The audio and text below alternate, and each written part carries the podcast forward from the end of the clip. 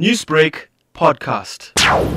The South African Social Security Agency can announce that the Minister of Social Development, Lindiwe Zulu, through the directions, uh, has given us the authority to basically open up for people who had applied and were approved in the previous cycle of the 350 social grant and did not collect their grant from post office. Uh, you may recall that uh, they were supposed to have collected their 350 uh, social grant to the post office by the 31st of August, failing which the money would have gone back to National Treasury. But its new directions they basically give all those applicants who are approved who still have to collect their money an extension until the 30th of November 2021. Do we know at this stage what are the reasons why recipients had not claimed their grants? We would not, as an organization, establish why beneficiaries uh, would have done that, but uh, would move from the assumption that some of them, perhaps the status in terms of employment might have changed. Uh, remember, as we move from level 5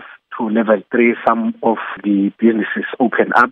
Some of, of the beneficiaries uh, maybe might have been dismissed, but obviously it is only after we make an analysis at the end of November would they establish the reasons why beneficiaries would not have uh, picked up their money at the post office. So the affected beneficiaries have until the 30th of November now to collect their unclaimed funds. What happens if they fail to do so by the end of November? Those uh, beneficiaries were approved and uh, would fail to collect their funds by the end of November 2021 unfortunately, the money would then be taken back uh, to National Treasury. In terms of uh, the actual collection of their payments, recipients are, of course, uh, visiting post offices to receive it.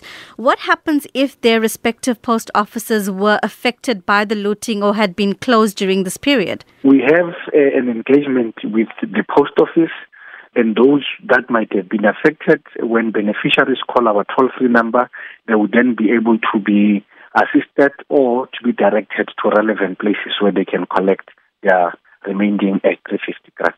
Newsbreak, Lotus FM, powered by SABC News.